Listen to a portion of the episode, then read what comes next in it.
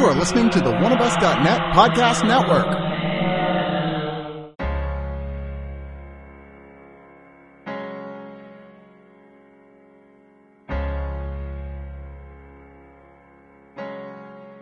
You've listened to oneofus.net for years. Quality shows that have made you laugh and maybe even cry. But did you know they produce podcasts that you may not have even heard of? For just a few dollars a month, you have the opportunity to hear quality podcasts like The Breakfast Pub, Clicane Bowl 2016! Get hype, motherfuckers! The Original Gentleman, I see this as an avenue to you becoming a huge chick magnet. Oh, yeah. and the Watch a Movie With Us series. By the way, anybody thinking that his makeup is a little bit heavy here does not remember the 80s. Oh, she's thinking about banking babies right now. Oh, it turned into a phallic symbol. Become a subscriber to oneofus.net and choose your level of giving from Red Shirt, Brown Coat, Time Lord, and Jedi. And know that your donation will help bring quality oral entertainment to you for years to come. Thank you. And may Cthulhu devour your house last. And now, this week's digital noise will be brought to you entirely by the cats in the house.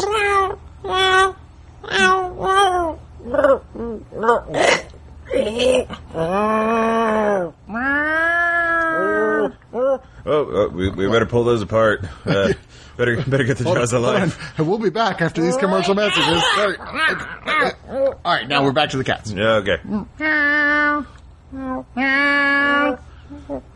Beer? Yeah, I think I think that's what Kitty is for beer.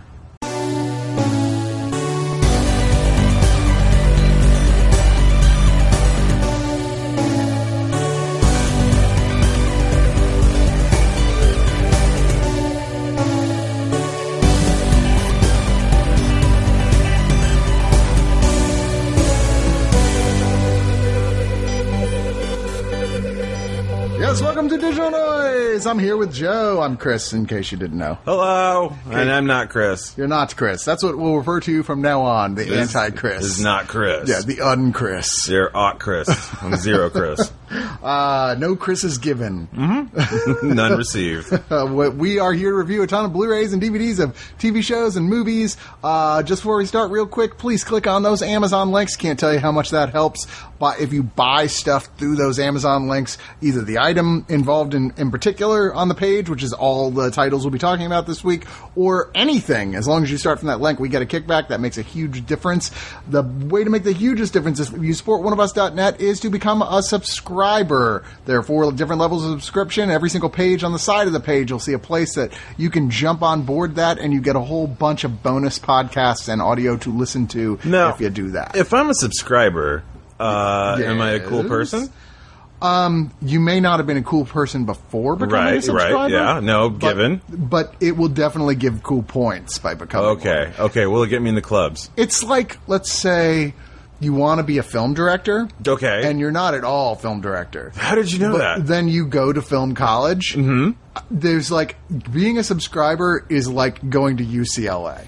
oh, so it's So like you're not, uh, still maybe not yet a film director yet, but you are now officially on the road to becoming Is, a film is it director. is it is it kind of like being a, a Cosby's honorary doctorate? It's just like that. Oh, sweet! Exactly. Here, have this pill. Although I don't think there is a real doctorate for being cool, to be fair. Well, there is once you're a subscriber.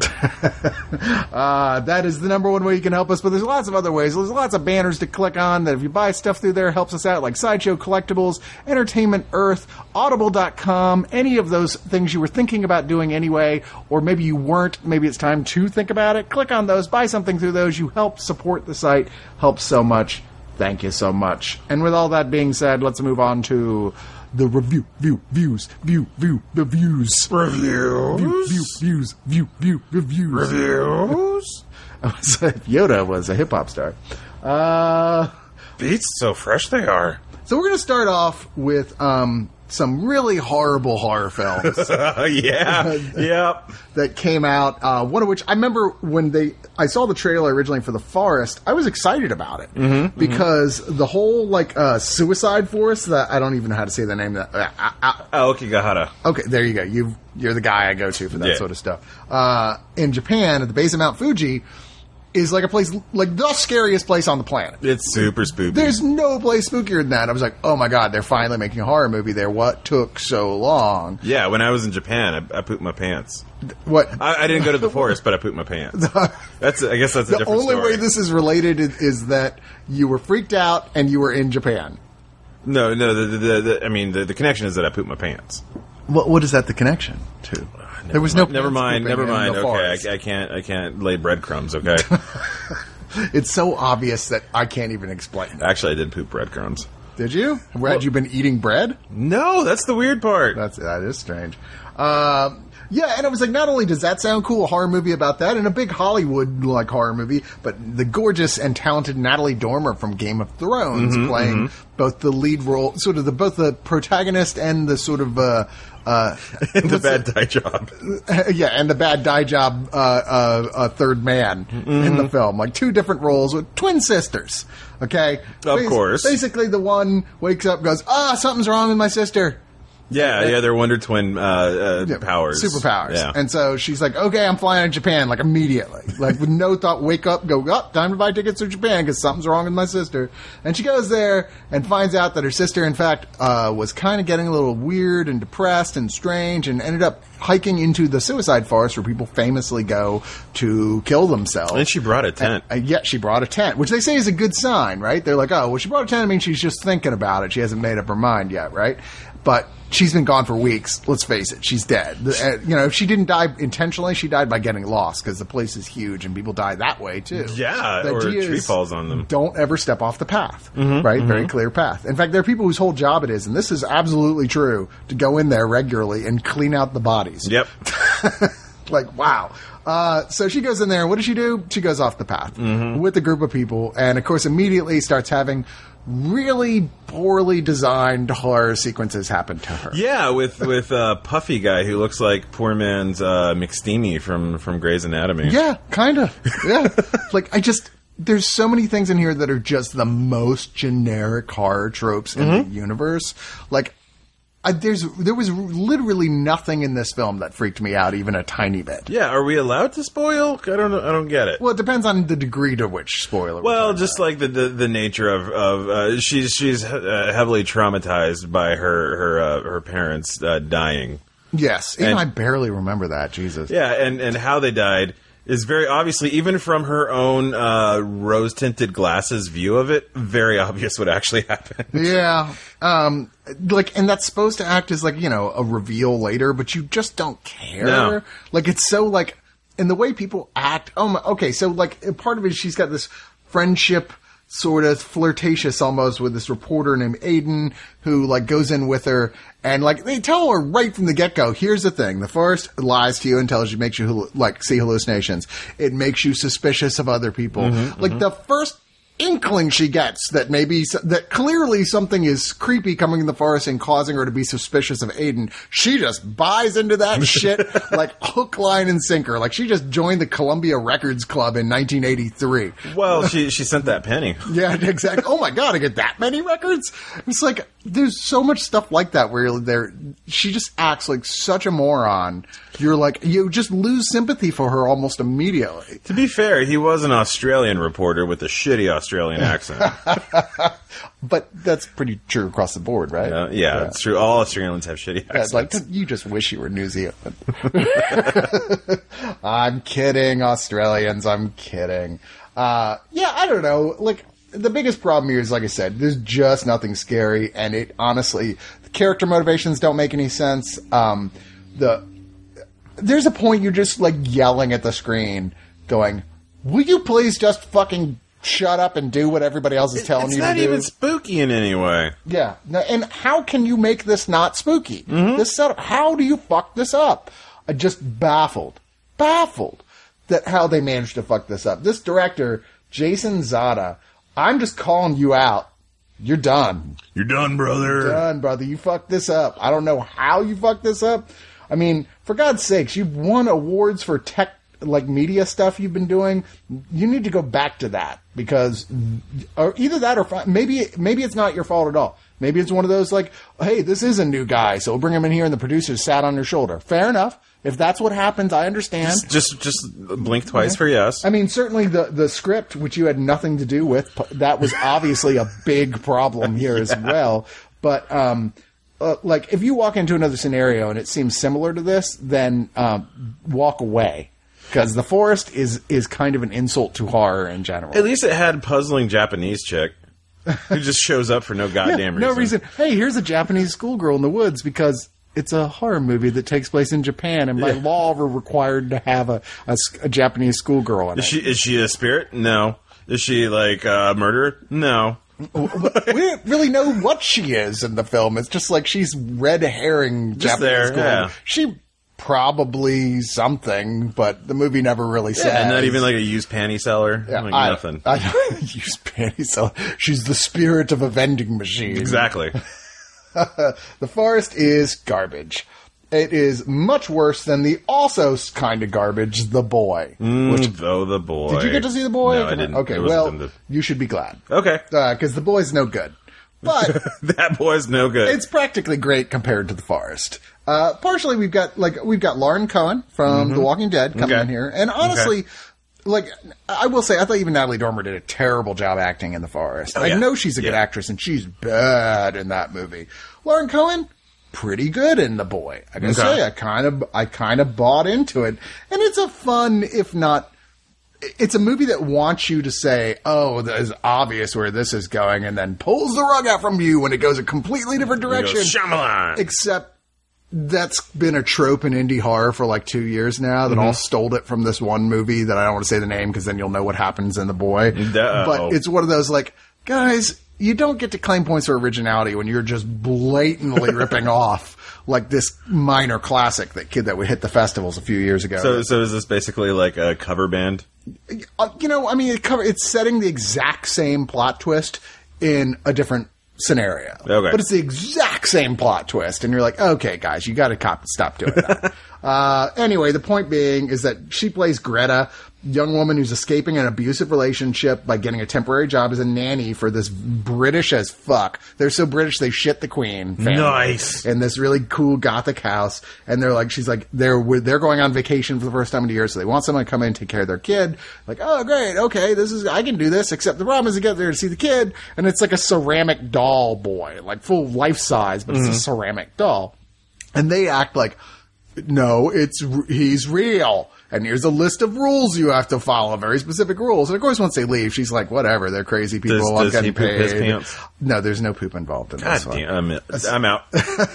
uh, she, uh, you know, goes about her day basically like, well, fuck, I'm gonna just like take care of the house, but I'm not gonna do anything with this stupid doll. I might dust it every once in a while, but Okay. that's about it. And then weird shit starts happening around the house, and like, uh, well, she's got kind of a starts a friendship, uh, like a flirtatious relationship with the guy who's hired to bring groceries in. Who like wh- one of the things that's kind of inter- interesting about this one, I'll say right off, and it's not really a spoiler because this is like early second act stuff, is that you know, they do the assumed that you do, if this movie was made in the 70s or, or any time before five years ago, it would have been like, yes, the doll is obviously some sort of demon, ghost, whatever, you know, uh, and they buy into it really fast. Like, well, I guess that's just how it is. So I guess we're going to mm-hmm, follow mm-hmm. the rules and take care of the boy and just do all the stuff until the parents get home and, and then everything will be all right. And then it's like, la da da, back to life. Okay, everything's fine. Mm-hmm, and you're like, wait, what just happened to movie? Cause you know me, I mean, like, I might come to that conclusion too, but then I'd be like, run! so maybe a little in- unconvincing, but still an interesting choice for the movie. But then later on, you're like, okay, that twist was stupid. I don't know. It's far from a great movie. It has some nice little gothy moments in, in it, no question. The house is gorgeous and really cool. Practically a character in and of itself, this house. And like I said, uh, Lauren Cohan does a really good job in here.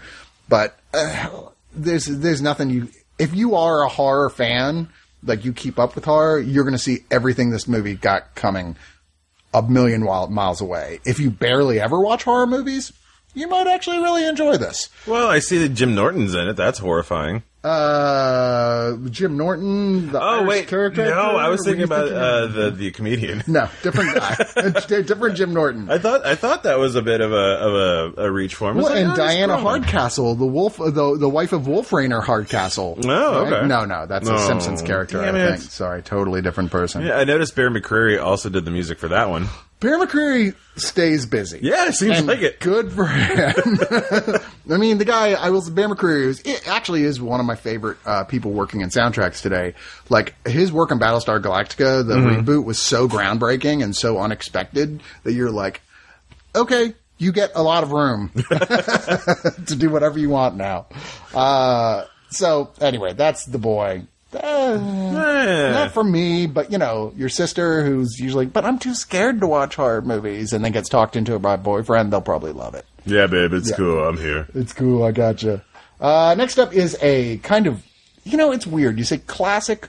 I was trying to decide whether I should say classic, minor classic, cult classic, uh, B movie classic. I, I would go to- with uh, schlocktastic. schlocktastic classic. I'm going to throw classic in there somewhere. Okay. Because I do consider the stuff to be a classic. Mm-hmm. Um, this is one of those movies I haven't seen since I was a kid.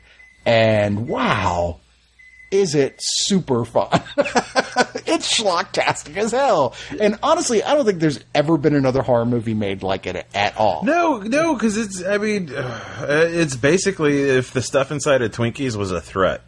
I mean, other than long term. Well, are you saying that for you, the stuff inside the Twinkies is like the most delicious thing, food substance ever? Yes. Okay, see, for me, it'd be peanut butter. Okay. So I'm just like, if peanut butter. Why would they put peanut butter in a Twinkie? That's stupid. No, no, not in a Twinkie, just on its own. Oh, okay. Yeah, yeah. I mean, although Hmm. I think I think the Twinkie's coming back, folks. I just suddenly going like, I just had a billion dollar idea, or a a uh, lawsuit that Yeah, I was go gonna on say, or a loss leader. years. Yeah. Um, no, the stuff is an old Larry Cohen film, uh, who is one of those guys who does like. Is definitely the very direct definition of a cult horror director, but one of those guys, everything he does is really interesting. It's not always good, but it's like, wow, nobody's doing anything like that. Like, uh, he did, I believe, Q, the Winged Serpent with Michael Moriarty, uh, the one that, which is basically this giant, like, like a really thin dragon that's attacking New York City. Okay. And it's a really funny, like, and it's like, good lord, look at that fucking thing. but it's like actually kind of a good movie other than the fact it's so cheaply made. Mm-hmm. Like, oh, okay. Uh, the stuff is probably, I think, maybe my favorite Cohen film where there's this stuff that's like yogurt. Yeah. And these guys find it bubbling out of the ground and they become billionaires by and obviously it. they're, they're like, we should eat this. Oh no! I was like, wait, were you on the Prometheus mission?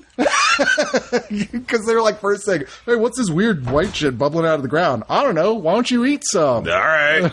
hey, it's really good. it's, it's- yeah, it, it's kind of like the jerk meats. No, no, that's it. It's like the jerk. the jerk meats. yeah. Um, and they turn it turns into you know next thing you know it's a sensation. The whole world is into the stuff. There's billboards and commercials.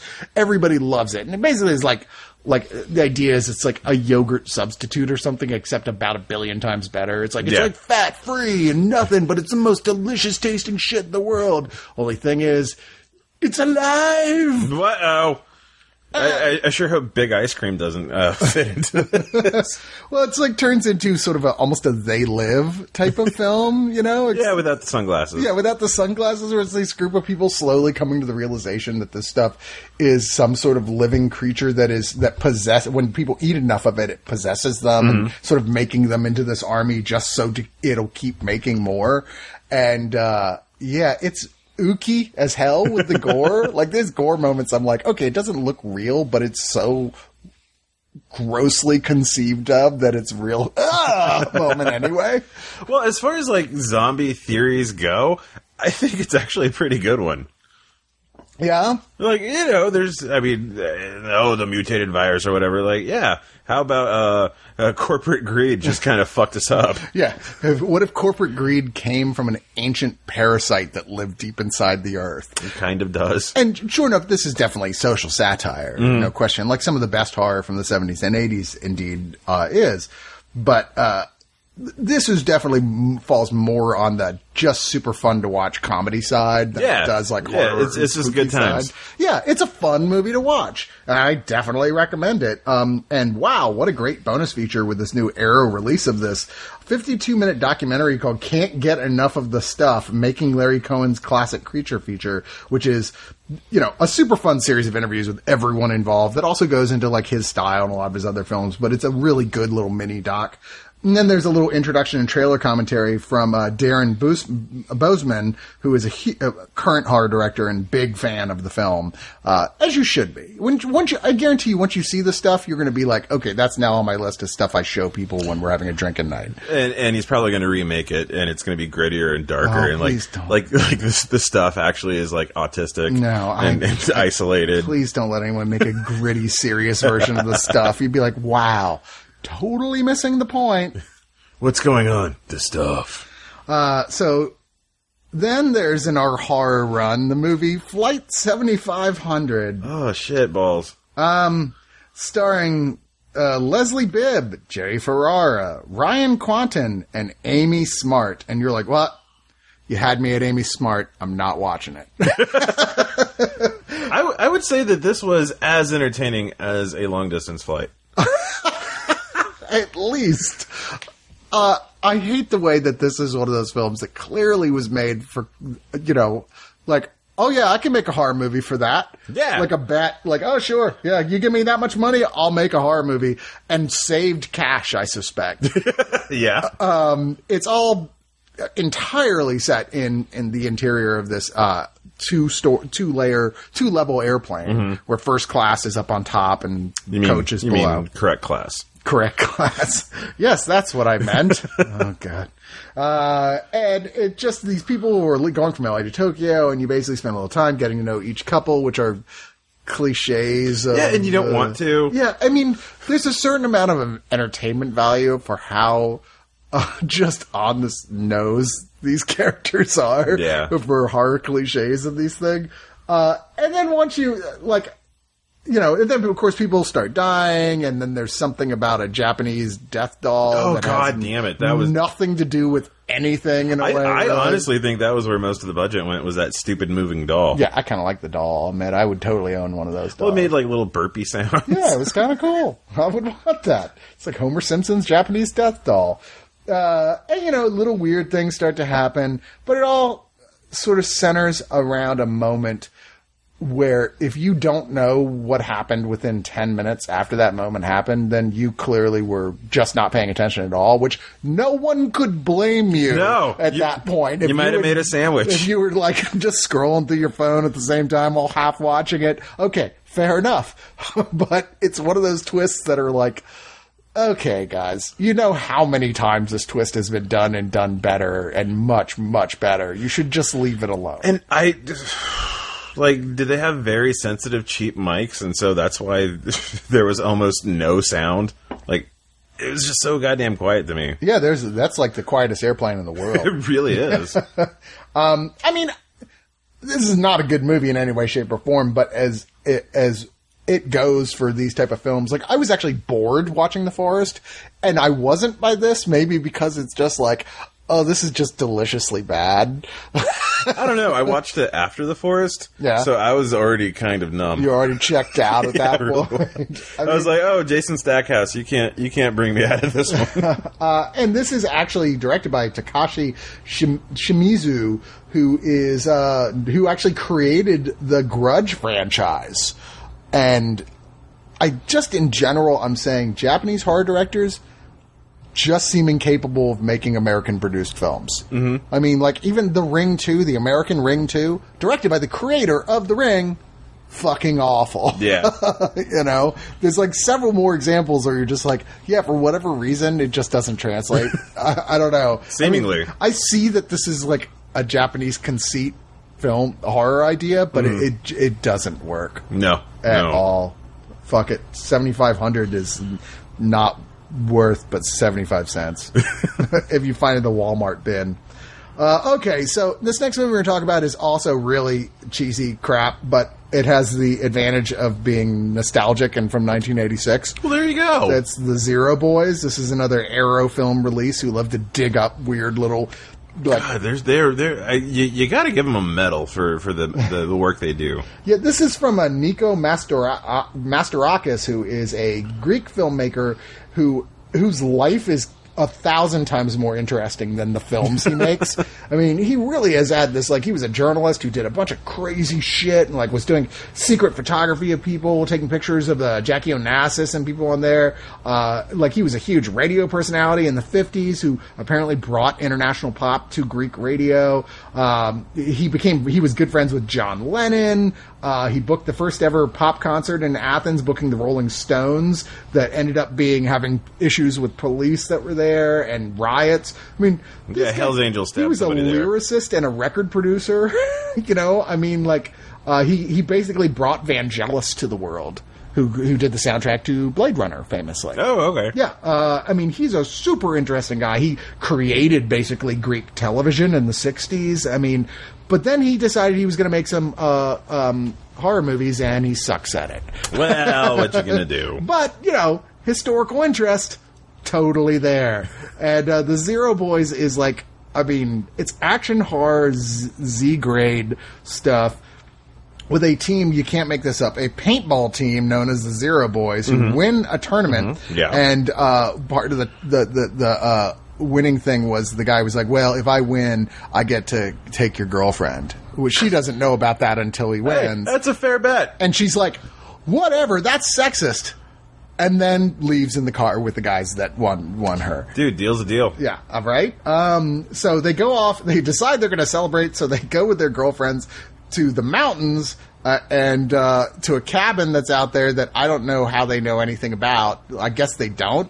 But uh, it turns out that there's a killer who, uh, multiple killers, like redneck killers out in the woods, who have already killed a ton of people out there, and we're kind of mid Mid kills. yeah, mid kills and starts coming at them. And what makes it weird is that it kind of deviates a little bit from the standard slasher fare, which came, um, you know, which was a, uh, you know, predated it, but also was going out at the exact same time. This came out in 1986 by, uh, not necessarily killing everyone when you thought they were dead. Mm-hmm. Because, you know, you, your Friday the 13th, your Halloween's, somebody dies on screen, they're, They're dead. fucking dead, yeah. It's Here it's like they keep going, okay, you know, you take somebody away, hear them screaming, you're like, they're, they're gone. Right? Not in this film. You're like, oh, because these guys actually kind of like toying, playing with their food like mice or whatever. you Yeah, know? and, and the victim's got gumption. Yeah, and there's some fun to be had there, but these special effects are so fucking bad, and it's just so goofy. The acting's so bad. I mean, this is mainly fun as a weird little nostalgia piece, and you know, like ah, '80s, you were funny,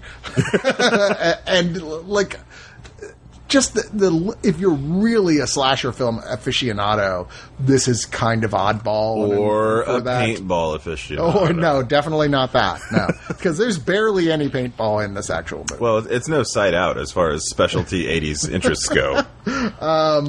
I don't know. Just I, I'm not the biggest slasher aficionado, and uh, for horror, and I thought it was pretty boring. But I can get that there's enough weird things for this genre going on in it at the time that people are really into that are going to want to see it. I mean, it's a lot better than a lot of the films from 1980s I've seen of this sort. True. Uh, and there's a 30 minute interview with Nico Mastorakis, the director, which is basically him just being a complete fucking weirdo, interviewing himself, which is better than the actual movie. Like I said, this guy, fucking fascinating guy. Look up the Wikipedia page on him. I, I barely scratched the surface on how crazy this guy's life was and all the cool stuff he did. But does he have his own action figure? Probably, I don't Awesome. know. Um, there's two music videos that no one in their right mind would sit through. Uh, there's an interview with one of the actors, and audio co- commentary. Uh, yeah, I mean another Arrow video release. Hey, all's good when Arrow Video's putting it out. Can't say the same for Backtrack, which Arrow Video decidedly did not put out. Well, quite wisely. this is a new release. Look, all right, I'm gonna I'm gonna concede this right now. I still want Adrien Brody to have a comeback. You know, I, I was I was just thinking this. Uh, we we we've suffered through a lot, like that John Cusack uh, Chinese movie. That Yeah, you- the John Cusack, Jackie Chan, and Adrien Brody. yeah. Uh, uh, this was this was definitely the like, hey buddy, let's let's just take a little break. Let's yeah. just- Maybe you should do some stage work. I don't know, or paint or something. I don't. You know, the problem isn't Adrien Brody as an actor. Although in the Chinese one, I'll give you that. Yeah. that was pretty bad. But not in this film. I'm like, hey, he's not bad in this. No, film. he's competent, It's but- just a bad film. Yeah. It's like stop signing up for so many shitty films. Get a new agent because you're. I think you are. I mean, come on. The guy won Best Actor for the the Pianist. He Mm-hmm. deserve. He is a really good actor, and he's got a very unique look and style. He just keeps picking the worst fucking movies. And uh, this one, he plays a psychotherapist. Peter, uh, I'm sorry, did I say it's called Backtrack? Yes. Let me backtrack to say Wow. Uh, he plays a psychotherapist, Peter Bowers, who uh, is constantly works out of an office where it's always the lights are always off and it's always raining outside. Yeah, he's not a very successful therapist. uh, and none of his people who he does therapy with seem to like him at all. No, no, that's that's not a part of the process. I mean, well, he's apparently got his own problems. He keeps having nightmares and like things that he's not sure what's going on. Like, am I hallucinating? What's happening? Little very ghostly like stuff.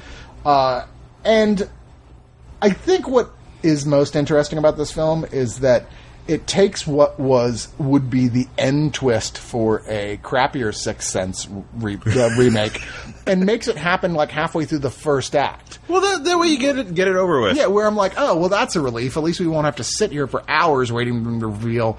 Guess what? All his patients are in fact ghosts. Ah. Yeah, yeah. Like, I mean, you're like, okay, if you don't see that coming, like five minutes into this film, then you, once again, you're not paying attention. But who could blame you if you just watch some of the? My question. How are they paying? How are they paying? Yes. I think that something's wrong with his brain, mm. and that he doesn't like know what's happening on that level. Oh, I thought it might be like Second Life Linden Bucks. Well, it's something like his his his mentor, played by Sam Neill, is like sending him these patients for some reason, and that all ties into it. And of course, what this is all about isn't really him having a relationship with these people. It's not like a sixth sense thing where he's like, okay, let's continue my relationship with these dead ghost Yeah. people. It's more like, hey, they're showing up for a reason because some really fucked up shit happened in your in your past that you did, and you need to trace down the history of it by going back to your hometown, you know. And fortunately, having to spend time with your redneck cop dad, and uh, Tracking back, if you will. yeah, exactly, which is like the title, only backwards. Oh, that just blew my mind. Do you think that the red he sees is the red we see? What? Just, I'm just, I had, I had a profound thought. Did they use the Sony Red camera when they filmed it? No, obviously. Obviously not. Um, and when the, there's a point, like probably at least through halfway the second act, I'm still with this movie. I'm still like, okay, movie, you're definitely doing some things I think are interesting. Let's see if you can figure out how to keep that going and make this mystery that you're building be plausible and uh, and and interesting to the viewer as it plays out. The answer to that question, whether or not that happens, is no. It Not- does not even in the least. not not even close. that that it disintegrates so rapidly in the third act, like just your your suspension of disbelief, or and mainly in character behavior. Why would anyone behave that way? Yeah. Or wait, how could you not possibly have known that? Or how did this never come up before now? Type well, questions. uh, For know? me, it was just like, all right, movie, what do you fucking want from me? There's a key thing that involves his friend who was there with him at this childhood incident that affects, basically sets up the whole thing of this movie. That when you know what actually happened, you're like, what the fuck does that have to do with anything then? Why would Yeah. that kid even be affected or upset or and I don't even understand. I was like baffled what he had to do with any of this. And he doesn't. He's a fucking red herring that the movie's dumb enough to make him do things later that make no sense in the context that he's basically a red herring. He's he's the Japanese schoolgirl in the forest. he is the Japanese schoolgirl in the forest. Um, yeah, I hate to backtrack to the forest, but backtrack is just I pooped my pants. he put his pants. Um, wow, I really wanted this to be good. I always want Adrien Brody movies to be good, and they never are. God damn it! Someday, Adrien Brody. Someday. Chris still believes in you for now. So you didn't get to see the driftless area, which I meant to hand to you. I wanted to watch it because I'd, I'd seen the things it for it. was literally in the stack of films to hand to you. The fucking cats knocked the stack off the thing, and I didn't find it because it slipped under the couch. I was like, Nice. so that was totally monkey's bad. can, I, can I watch it now? you you know what? It's the driftless area is one a great example of a film based on a really interesting book that's Mm-hmm. really highly regarded that doesn't quite translate well. no. I mean, we're kind of Twin Peaksy, but without the kitsch. See, You know? the, the, okay. First off, And a terrible title for the record. hate hate Zooey Deschanel. Just just want to hit her in the face with Okay. like a crane or something. Okay. Uh, fortunately, there are no cranes around when Zooey Um, Chanel's not coming to your neighborhood. but love Anton Yelchin, and and really uh, want to see more of what he does. And John Hawkes, who's also amazing and from Austin. Which one's that guy? Uh, John Hawkes, you know who John Hawkes is? He, No. uh, that guy right there. Uh, he looks like Adrien Brody. Move along. Yeah, he was Sol Star on Deadwood. Oh, okay. Yeah, he's he's he's from Austin. Bo knows him. Bo Bo knows Austin. Uh, he was actually his big breakout, uh, other than Deadwood, was uh, the same one that was Jennifer Lawrence's big breakout, uh, the Winter's Bone. oh, okay. Yeah. Uh, anyway, Driftless Area, worst title for a film maybe ever. Okay. like what? I'm falling asleep just reading the description, the name of this film. But uh, an interesting take on a neo noir that doesn't really work.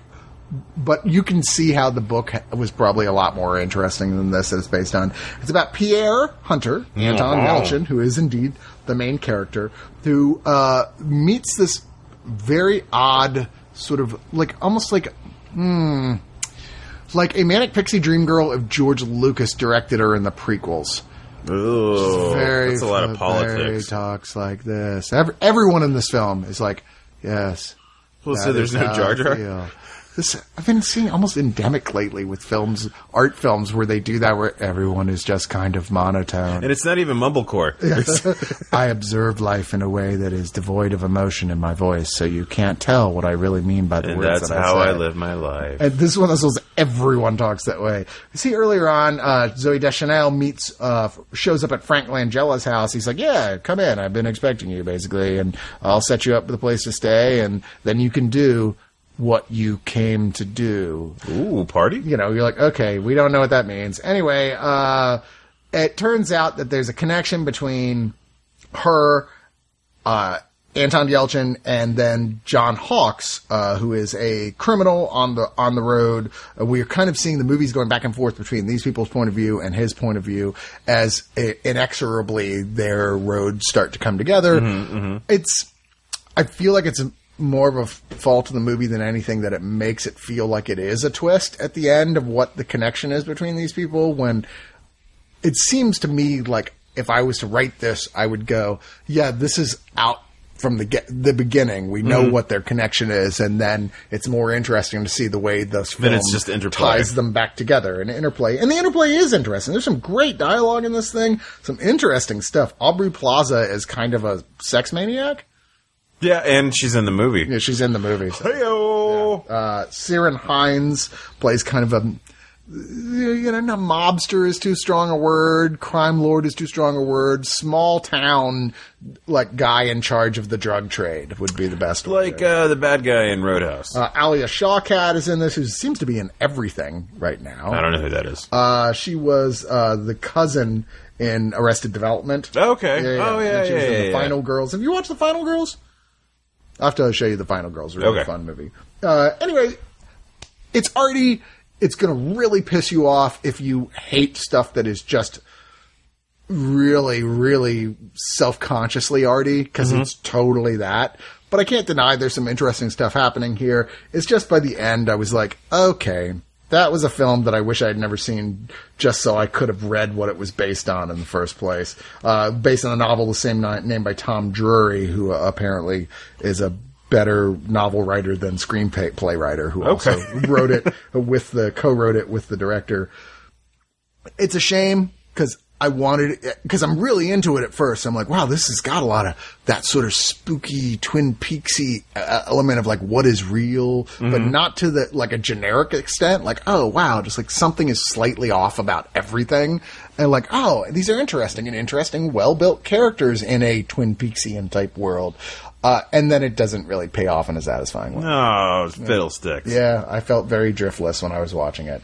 Next up is the film that Joe has his own horror story about not getting I to do. watch. All right, so this week I handed him a stack of stuff, and he was most excited about going, "Oh my god, The Revenant! I finally get to watch The Revenant!" Oh my god, I'm gonna put my pants. and you get to watch all the other films I handed you except The Revenant. Well, I wanted it to be fresh, so I saved it for the night before we were actually going to record.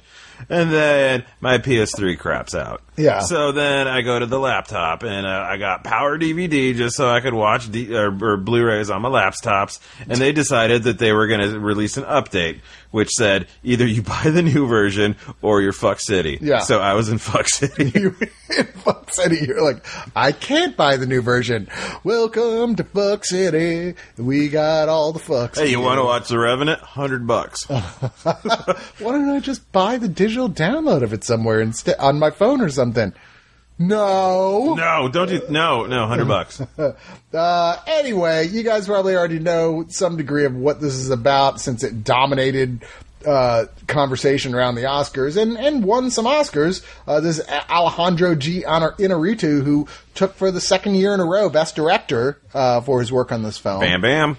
which I will say, um, this film totally, totally, totally deserved um, best cinematography, which it also won along with best actor for Leo DiCaprio. It, uh, I mean, not to say Leo wasn't great in this film. He is. It's just it also kind of feels like a. Um, oh yeah, and by the way, I guess we're finally getting around to giving you an Oscar award. I, I say good because then maybe he can go back to doing fun stuff. Yeah, right. Stop with the over serious. He's going to be playing uh, Billy Milligan, who was a famous um, multiple personality who had like I think eight personalities. Who did stuff like one of his personalities was a black belt that broke out of jail by chipping pieces of a porcelain sink off with his hand, his bare hand, and using those pieces to pick the lock and get out.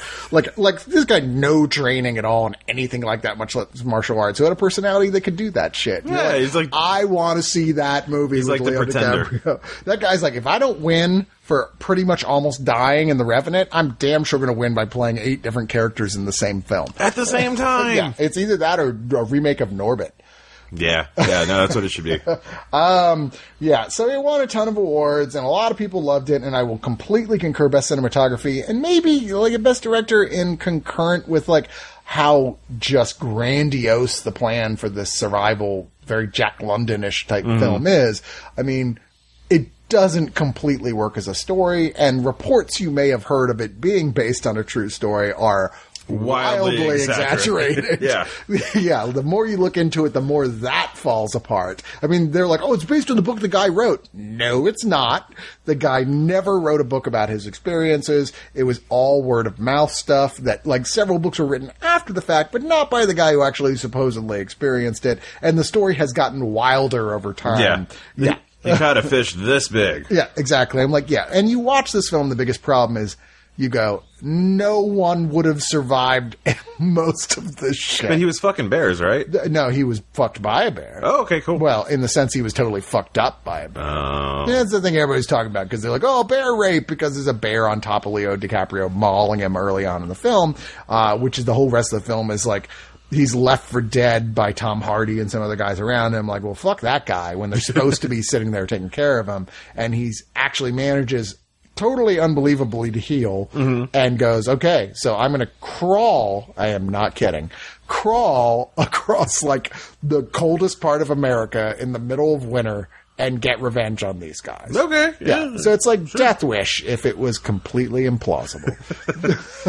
not, not the authenticity that Charles Bronson brought. but it sure is gorgeous. It sure is pretty to watch. I'm like, wow, there's an opening sequence in here uh, with the Native Americans who are attacking this fur trader settlement that is like reminds you of nothing else but uh, the beginning of Saving Private Ryan. Okay. You know, with that incredible jaw dropping uh, Normandy Beach Yeah, I attack. Yeah, I keep forgetting Vin Diesel's actually in that. I mean, like really, this is a movie that I don't think is a great movie, Is it- but is it's it- a a pretty classic? good movie. No, it's not. Okay, that's a better way to say it. I think it is a great movie. It is definitely not a classic um, because there's a lot of big flaws in this. It has a real wah, wah type of ending.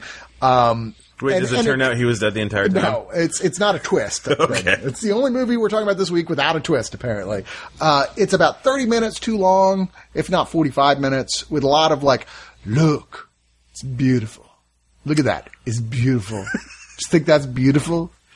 Just give us the award already. It's beautiful. AI syndrome. Some gorgeous. Look at that tree. Beautiful. Better fuck that tree. You better fuck that tree. Wait, did you say better fuck that tree? No, bear, bear. fuck that tree? Bear fuck that tree. That bear is just fucking everything. it's got a libido that won't quit. Okay, so you already know all that stuff I just went on about for 10 minutes, so I don't know why I needed to say it. Uh, but what you want to know is, is this worth watching? Uh, like buying the Blu-ray or watching the Blu-ray Mm-hmm, version. I mean, I mean, of course, this thing looks gorgeous. It would have to be. Its selling point is how gorgeous this thing Okay. is. Just totally beautiful. there's Even the though the CG with the bears mixed, it's good. It's good. It's just there are moments that you feel like you saw a digital shutter or something. You know, you're like, wait, what was that? I saw that. A pixel was that blink? upscaling. Maybe I was over watching it too close. Maybe so. Overwatch. So, is there anything on here to buy it for the extras that's worth watching? Well, you really only have, uh, well, really one extra. I, I don't count a photo gallery as an extra. No, that's- cases. that's cheating. It's kind of bullshit. Uh, but there is a 45 minute wor- a world unseen making of documentary, which I did not get to watch, uh, but apparently it already came out on, it was released on YouTube earlier this year, but has been very highly thought of as a great behind the scenes, not like your typical EPK bullshit. then They're genuinely good little mini doc. Kind of surprised that's all that's attached to this, Hmm. but that's probably yet more of, the, and maybe it's just me being cynical, but the this The is a re-release. classic, and we're going to re-release it later with a bunch of extra the stuff. Criterion edition. hey man, if Criterion puts it out, that's a whole other story. I'll give Criterion all the money. They'll give you a little bear that that, that rapes them. yeah, a little wind-up bear Yep. that goes, "Roar," comes along, and if it comes across anything in the path, it just starts humping it. That's right. I want to know: Is Leo going to have a half bear, half human baby now? Yeah. I would watch the sequel to The Revenant if that's what happens. Uh, anyway, The Revenant, it is, uh, it's, it's what it is. Uh, next up, another film you did not get to see. Actually, I kind of wish you had. I think you really would have liked, uh, despite my problems with it, The Lady in the Car with Glasses and a Gun.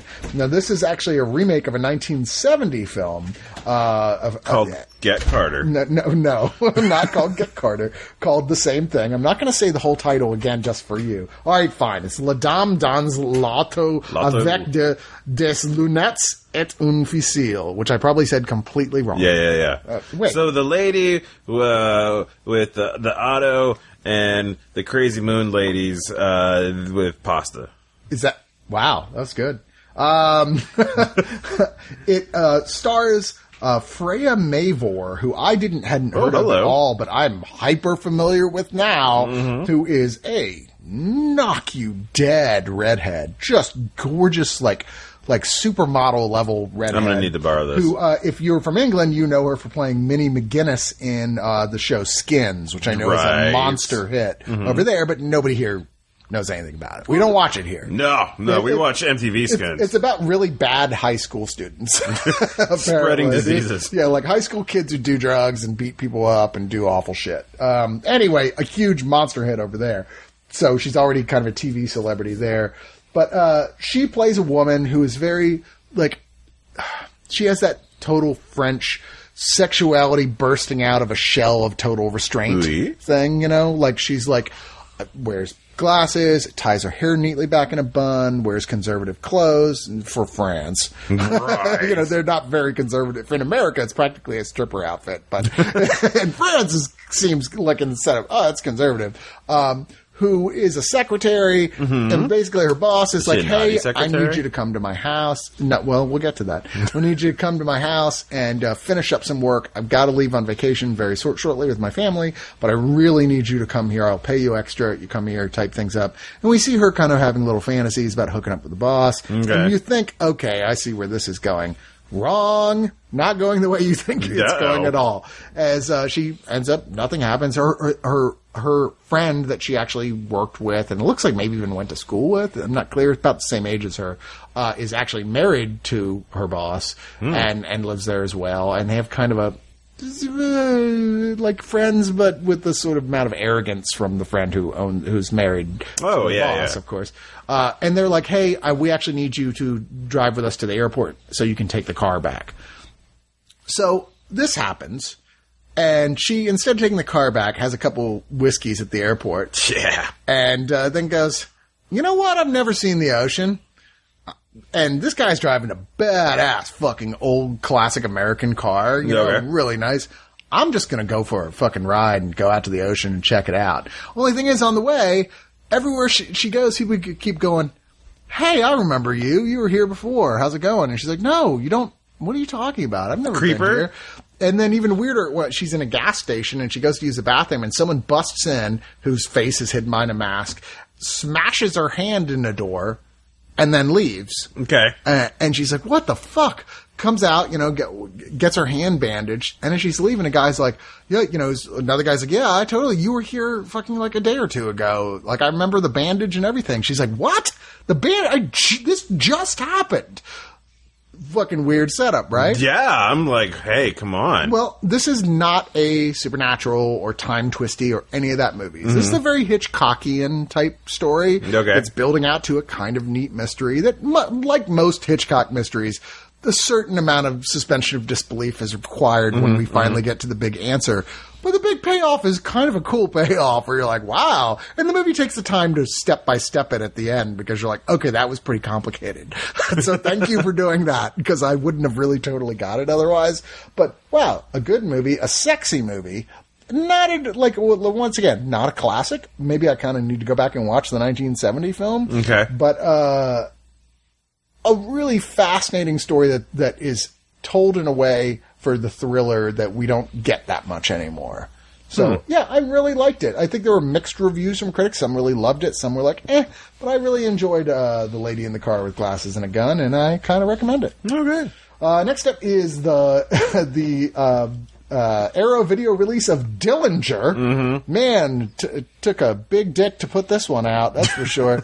Sorry, that's a Dillinger joke. Yeah. Supposedly he had a huge cock. This is a 1973 film that is mainly about the fact that uh, Bonnie and Clyde and uh, Butch Cassidy and Sundance Kid were huge hits in the theater. Yeah. I mean, to the point they almost turn to the camera and go, "Man, fuck those movies. We're going to be better," and it's not better. No. Uh, part of the problem is Warren Oates, who is an actor as a who doesn't make a great leading man. I was trying to think what the hell else he's been in. I mean, he's a very famous actor. He's been in a ton of stuff.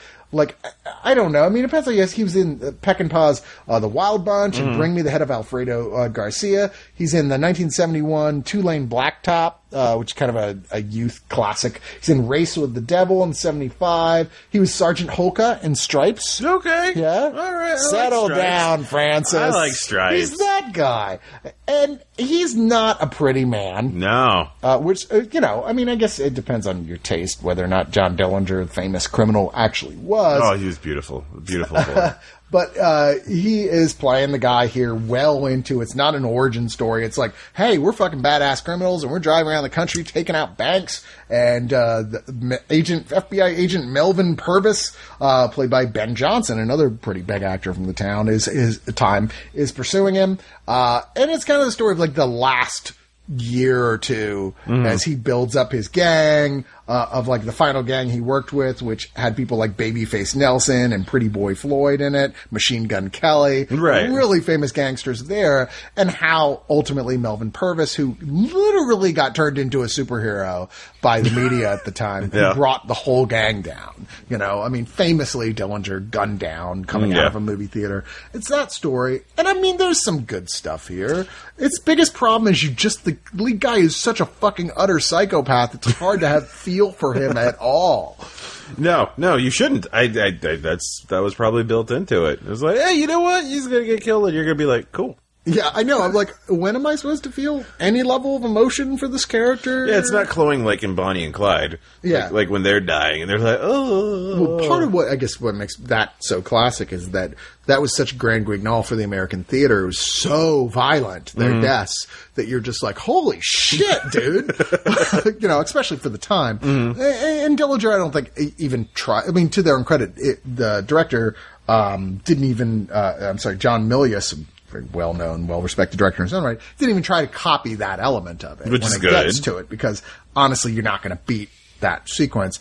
But I think it should have gone for a little more romanticizing of these characters. Right, yeah. I mean, I'm watching a movie. I know these people are psycho- psychopathic scumbags. but there's got to be some sort of investment somewhere. yeah, where I've got to go like I care to some degree what happens to them, and you just don't. You're like, wow, you're all monsters and terrible fucking people. The biggest interest here is really just some of the actors that are really good performance. Like I said, Warren Oates is really good as Dillinger. Ben Johnson is Melvin Purvis, who literally had a spin-off television series from this movie that, like, ser- I'm sorry, series of television movies that were made spin-offs of this movie Huh. uh, about his him continuing to beat other major n- criminals. nab. Yeah, uh, Harry Dean Stanton is As- one of the main Harry Dean characters. Stanton. Michelle Phillips is in this. Uh, so young, you really don't recognize him at all. Richard Dreyfuss is Babyface Nelson. Uh, Cloris Leachman is in this thing. It's like a pretty good cast. There's some good stuff, but uh, I don't know. I, it just doesn't even compare to the stuff it wants to be as good. Yeah, as. it was, it, it was a it was a background movie. Yeah, uh, I'd say that's that's a pretty good way of saying it. It's like okay, it's all right. There's some fun stuff here, but it's it's there's a reason it's not regarded as a classic. Even though Arrow Video, who put this fucker out, certainly loaded it up with good stuff. Uh, there's all kinds of extras, including a new interview with the producer Lawrence Gordon, new interview with the director photographer, uh, new interview with the composer, uh, uh, a audio commentary, a reversible sleeve, which is, by the way, one of my favorite things they do, where you put the sleeve that's the new Oh, artwork yeah. on the outside, but if you want, you can turn it inside out and have the classic original artwork. I think Okay. I wish more people would do that. But yeah, it's a it's a good setup and like not bad at all movie, but just not as good as it wants to be. Uh, also from Arrow Video is the Outlaw Gangster VIP collection. Now I gotta ask you, Joe Brower, how many films in this collection of I believe it's six movies did you actually watch? Um, Because I mean, I'm not gonna like actively watch. well watch. Period. No, like I had it on uh, because after the first one, it was just kind of. I mean, this is one of the greatest background films. Yeah, if no, if I they- spoke Japanese, it'd be even better. Yeah. No, uh, well, I mean, like uh, it's it's not quite Pink Lady era, but it's No. it's pretty close around, and it, it's got that kind of cool that. Uh, like oh god, what was the name of that movie where Robert Mitchum went back to Japan in the '60s and found his old uh, fuck Oh, shit. buddy? What is the name of that? Yeah. But it kind of reminded me of that. Not not in any direct sort of way, but just as far as like 60s Japan was was for as square as it was oddly cool. Like there was Yeah. just a like visually it was it was uh j- That's the thing of this this collection, which is ultimately just five remakes and the original Yeah. of a movie called Outlaw Gangster right. VIP. And then LA Gangster VIP goes to the moon yeah, basically. it's a continuing story that all were made in like two years Yeah. that were huge hits in Yeah. Japan. Like wow, like no one saw that coming. Made a fuck ton of money. Uh, Like of the story of this guy who's a yakuza gangster who ends up getting disenchanted with the yakuza and like a bunch of the same. I don't want to even say because you should honestly watching just one of these is so good. Yeah. you're like wow that was great, and then as you keep watching the sequels, you're like. These are all the same Mm-hmm. movie. The same fucking shit happens in every single movie. Well, down to him, the final shot of him walking half dead away from the camera as the credits It- roll. it's and kind of funny because because Miike kind of did that with his Yakuza series, Dead or Alive. Which wouldn't surprise me if they were direct, like But with know. each one, he brought something uh, extremely different about the tone Mm. to make it actually worth watching. Whereas this, it was just like lather, rinse, and repeat. It, it really is. I mean, like I said, don't get me wrong. Any one of these is a fun movie. Yeah, and just- it's one of those you could see, like, hey, I'm working. I just put this on the background. Every once in a while, I look up when something super violent or fucking bizarre or totally 60s happens. Yes. I mean, uh, but, but, but okay, I'll put it this way.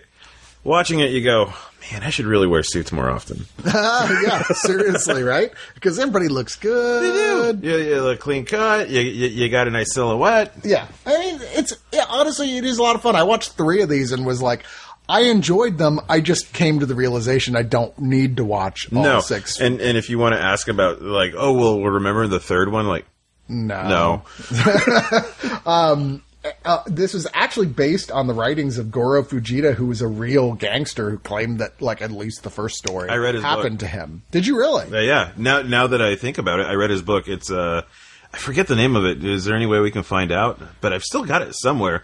But it was a really interesting read of how he uh, kind of just came into being yakuza. Yeah, I mean, and this is kind of this. Although this feels a little more like the this is how I got out of being yakuza, and then how they keep dragging me back in, Yeah. type of thing. But it's fun. It looks great. It's from Japan's oldest stu- movie studio, Nikkatsu, and it really did hold an important place in Japanese film, Mm-hmm. where it affected everything that came afterwards. Yeah, yeah. No, I mean, like the same story is still being told today. Yeah, I mean, it was a, a very iconic story, and it was the really the beginning of yakuza cinema. Mm-hmm. You know, I mean, that's kind of a big deal. Um, I, you know, the movies are Gangster VIP, Gangster VIP Two, Heartless, Goro the Assassin, Black Dagger, which I think was actually my favorite of all these uh, that I saw, and Kill with an exclamation point. Damn, better kill. Uh, yeah, really cute. If you like like watching like the early James Bond films with Sean Connery, Yeah. there's something about these that feel like a like like the sense of style. Well, because they're- and- they're of the same and, time and rock and roll with it, and you know, like like uh, like uh, in You Only Live Twice, where he became a Japanese man. Indeed. Uh, yeah, I actually really recommend this set from Arrow Video. They did a great job with this. It's just, you know, obviously it's not for everybody, but if you want to know where all the Yakuza stuff in film came from, this is where it came from. And once you watch it, you'll go, oh, I see why people like that. Um, you did not get to watch East Side Sushi. I'm not going to say a lot about this because this is a very small indie, like, you know, meet cute film if it was about somebody who the meet cute was with food. you know, it's this just adorable uh, uh, Latino woman who's just like so, got to, she's so expressive and she's a really good actress and she's got like her own kid. She lives with her dad who's kind of a curmudgeon and things aren't working out for like their fruit truck that they're trying to do because there's robbers are robbing fruit trucks and she's like, I need to take a new job. My old job isn't paying well and the fruit truck's not working anymore. Got to support the kid, what have you. So she goes in just because why the hell out of desperation she sees a help wanted at a sushi restaurant and gets super fucking into it. Like, wow, sushi is actually cool. And this is kind of like it, it's like a it literally is a love story between this woman and sushi. And as someone who really likes sushi, and I genuinely do, I learned a lot watching this movie that wasn't dry at Did, all. did, did, they, did they talk about uh, she's a woman, so her hands are too warm to make Yes, sushi? Yes, they did. Okay. Yeah, uh, and like that whole like it's kind of about her like you know she's just washing dishes in the back and then sort of forms a friendship with the main chef. Wait, how come the Mexican washing dishes in the back? Well, because she's not Japanese and they weren't going to hire her to uh, Ah, make okay. sushi. That So makes, that makes sense. Okay, never mind. I'm sorry. Overly sensitive. she forms kind of a friendship with the the head chef uh, who starts teaching her basic stuff, but then she takes it upon herself to learn more Mm-hmm. and starts you know becoming really good at it. In fact, and really creative, trying new things. But I want to try some of the sushi she comes up with. Did she make dragon movie. boats? She no, she did not. No. But she made like a, a, a sort of variation on sushi that takes a poblano pepper and skins that like you do seaweed and use that for the roll. Nice. Kind of like wow, that's kind of fucking cool. Hey, maybe we should do that. With like cilantro and jalapenos in it and stuff. I'm I was lost. like, that's kind of good.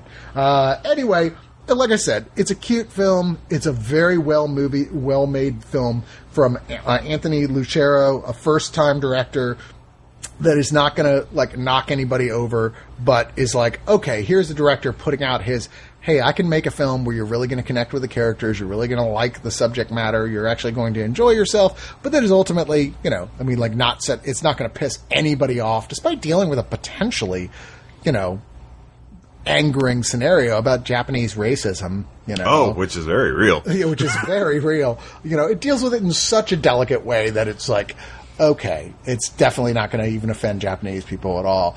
And ends up being like, that was really cute. I really enjoyed it. And I think we're going to, years from now, we're going to be like, hey, this guy's going to be directing mainstream films that are pretty, pretty good. Uh, He's gonna make Amelie too. because, it's like, hey, this was his, this is his like launch project of like, yeah, I can handle that shit.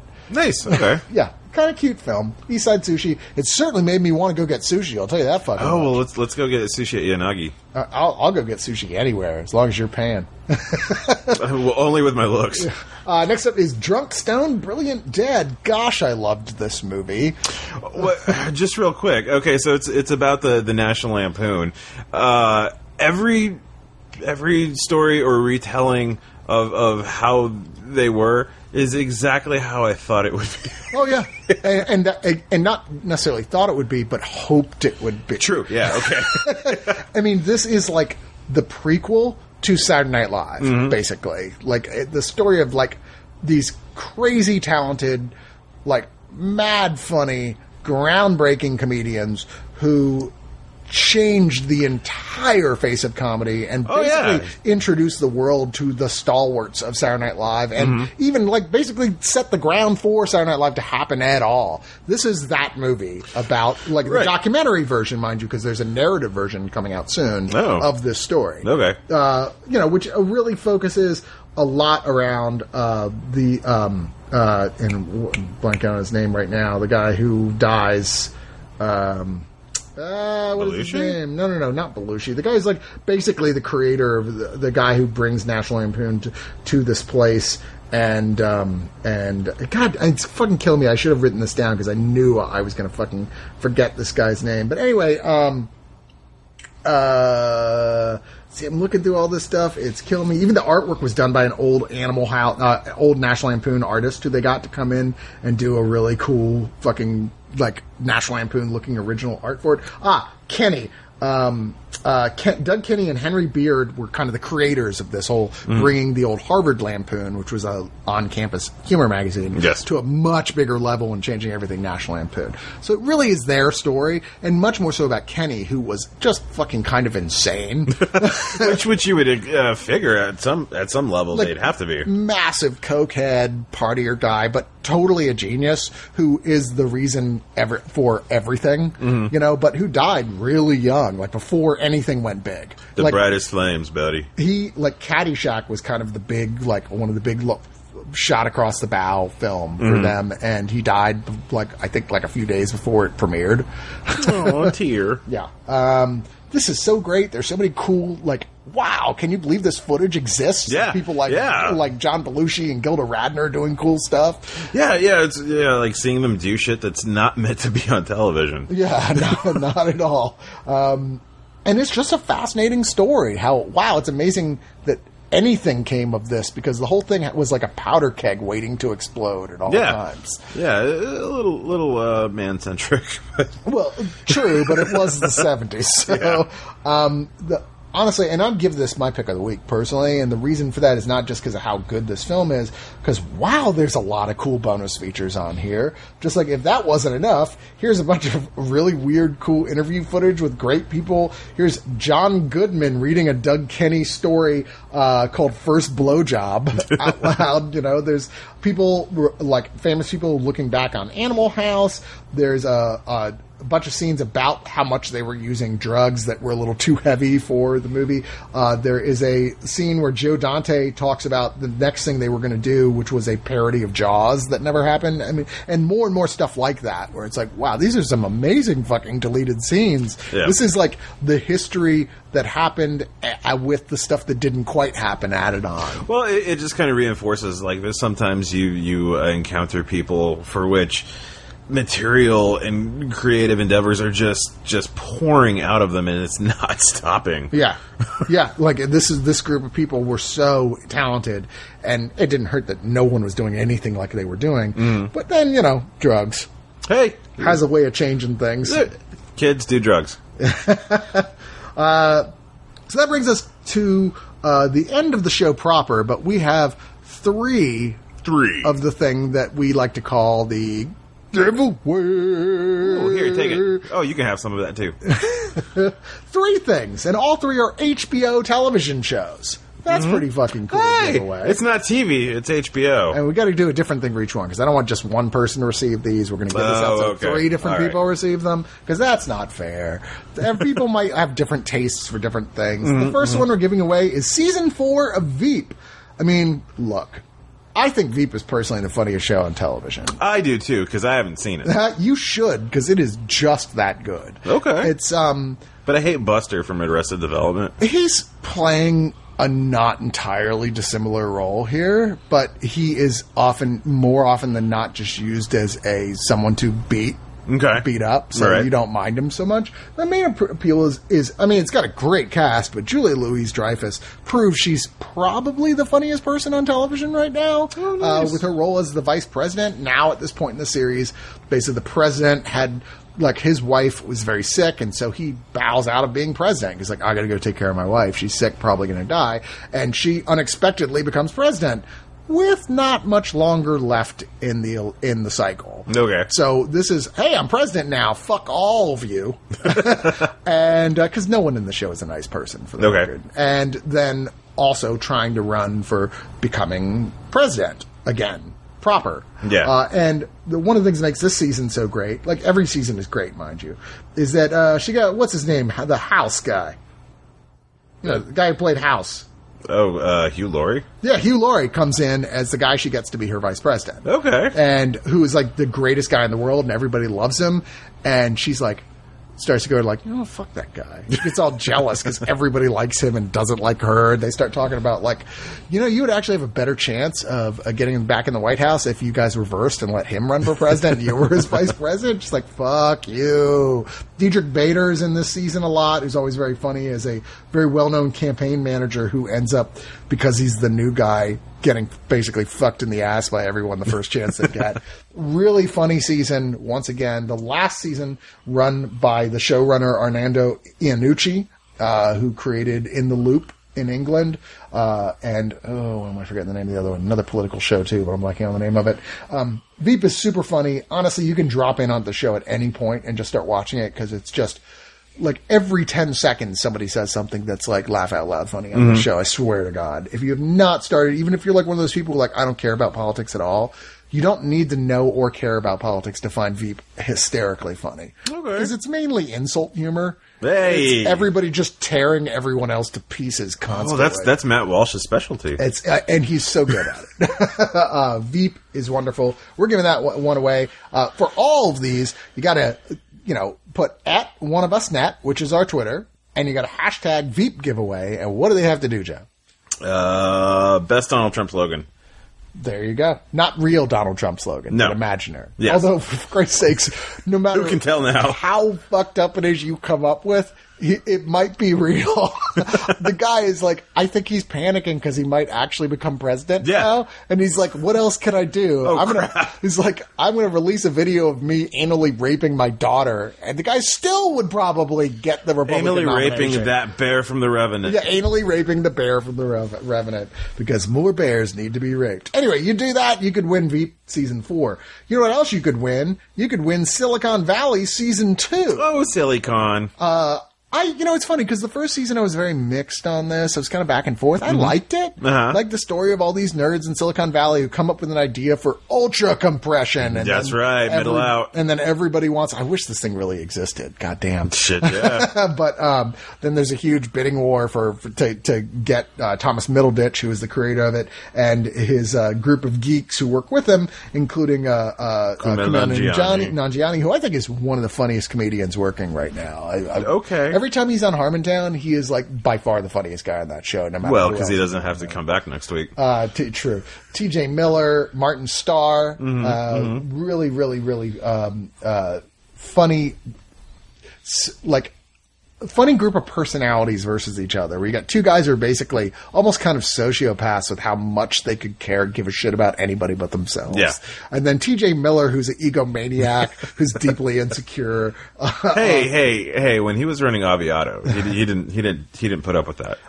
um, uh, Zach Woods as Jared, who is like Closet Nazi, or not closet, but like subconscious Nazi. I don't know if it's a Nazi. He's he's like so desperate to be liked that he will put up with anything. Despite that, everybody just dog piles on him because you almost can't help it. Actually, even I- though I wouldn't like even- the sweetest guy in I wouldn't categorize it as that. I would categorize it as he believes in something so much that he's willing to to just Oh, I see all of it on the with the line. Nazi there. Yeah, yeah, because he's like, yeah, blinds himself to anything else. Because like, no, I've chosen to follow this flag. He will. Uh, and then Amanda Crew as Monica Hall, who's sort of like doesn't really work with them, but kind of does. Just shows up to sprinkle some sh- hotness. Shows up to sprinkle some hotness on the whole thing. Thomas Middleditch being the you know the creator who gradually is getting more exasperated with absolutely everyone as this story goes along. And the second season, I really enjoyed it so much more than the first season, which I like I said did think was good, but it's in the second season where they found their stride. See, uh, I liked the first season more because I finally realized the one thing that I really hate about this. Uh-huh. And I do love Silicon Valley, but the thing that I hate is that every episode ends with an end of the world scenario. Oh yeah, no, I mean it's it's the uh every tech show it's the same exact thing. Yeah. Like, they're all the uh, uh whether it's drama or comedy, they all do that. Where every episode is like, oh fuck, the program is not going to work after all. Yeah, I deleted the internet. Ah! They, they all do this cycle of like, like, oh my god, it's gonna work. It's gonna work. Oh my god, we made it work, guys. Oh, Shit, bees guys. Turns out that that wasn't actually software. It was Donald Trump's hair. Oh, credits. and then curb your enthusiasm music. But this, like, I like it better because it is indeed funny. You get it. Yeah, no, no, it is You're- funny, You're yeah. there to laugh, and I, like I said, I, I think season one does the same thing as season two does with Mm-hmm. that. Uh, certainly gets frustrating at points. You're like, oh, for fuck's sakes, call. Will you please? I mean, the part of the plot is like, there at one point he's forced to like, you can keep working for this company, your company, but we're going to bring in somebody to r- actually run it, to Right. be a CEO, because you don't know how to do that stuff. And I'm like. Thank you. it's like, will someone please smack the shit out of this guy and say, hey, why don't you do what you're good at and bring in somebody else who's good at what Stop they're good at. Stop dicking it up. Stop dicking it up for everybody. Uh, Silicon Valley Season 2, lots of fun. Once again, same instructions at one of us net. Uh, Silicon Valley giveaway, or just how about this? Silicon giveaway to save Twitter space. Which, which hopefully we won't get a bunch of condom ads. and uh, what do they got to do? Uh, they got to come up with the most pretentious one-word uh, uh, tech startup name. There you go. Uh, and last up is Togetherness, season one. This is a HBO show that I really enjoyed. That is definitely an example of a show, a, a comedy for adults. uh, definitely evolving from the Duplass brothers who created the show's uh, mumblecore roots, but definitely in more of an evolved way. Uh, it's it's it's four friends um, uh, here. Mark Duplass, uh, who's married to Melanie Lynskey. Uh, and are having trouble with their marriage, basically just fizzling out. No. Like no big problems, just it's fizzling, gone. and they're starting to panic about it fizzling. Uh, and then you have uh, Michelle's sister, played by the st- the absolutely gorgeous Amanda Peet, who has just shown up back in their lives again. She's like a one of those like she's almost like a satire of a manic pixie dream girl, kind of, where Mm-hmm. you're like, God, you're exhausting to be around.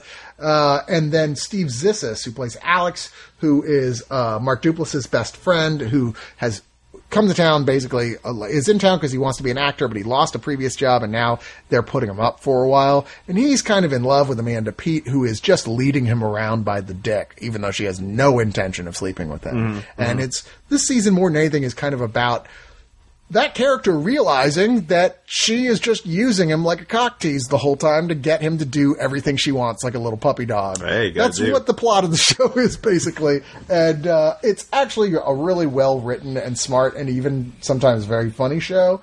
Uh, that's this first season is just eight episodes. It finishes up with the the soon to be released, I assume, second season uh, of eight episodes as well as just the first season on Blu-ray. But honestly, really smart, very mature, really good show about real people Okay. that, that you'll get frustrated as fuck at sometimes, but that's because they're real people.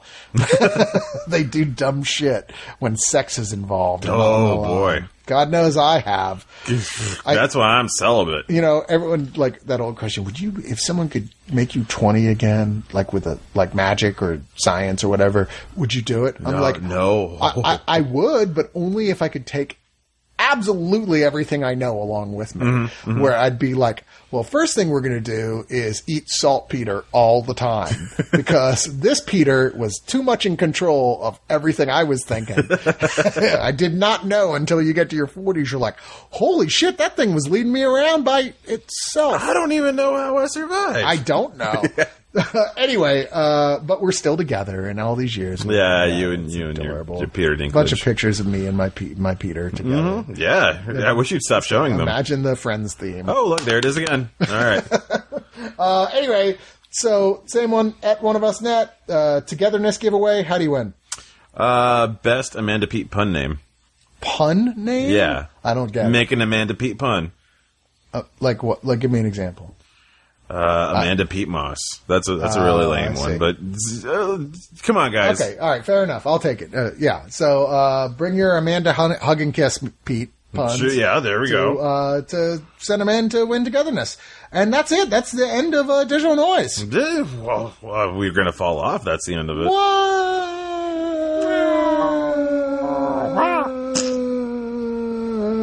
Why did the kitty fall and hit the ground before you did? Uh, That was really awkward. Oh man, you, you took your Peter out again. He's still alive. Who are you, Peter? No, the cat. Oh, Anyway, uh, thank you for joining us. Uh, please revisit us next week with more. Next week or the week after, I'm not sure yet, because uh, next week is Richard and Marco back again, and I have no idea what their timing is. I think next week. Uh, as a bunch more titles to review, titles to give away, um, and uh, my Peter will not be back next week. You'll have to wait for the week after that. Aw. Sorry. Bye, Peter. bye bye.